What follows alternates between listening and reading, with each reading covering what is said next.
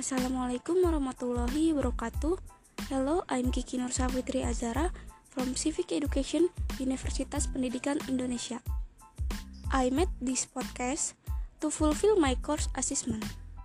I want to respond a question from my friend Putri Minda. The question is, can the era of disruption bring about many change in the field of education? According Kasali, state the disruption is a fundamental or fundamental change, namely the evolution of technology that target a gap in human life. Disruption can change everything, including in the field of education. Disruption can be an opportunity or a threat. In the field of education, disruption can change the curriculum, learning patterns, teacher function, teaching and learning methods.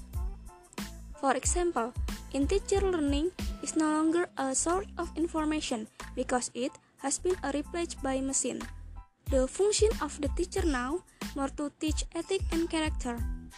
And also, in the past learning was only done offline, now it can be done online. The curriculum must also be changed to adapt to development. The disruption also results in the dimming of Islamic values, such as monotheism, a sense of equality and brotherhood, plurality, and others. Wassalamualaikum warahmatullahi wabarakatuh.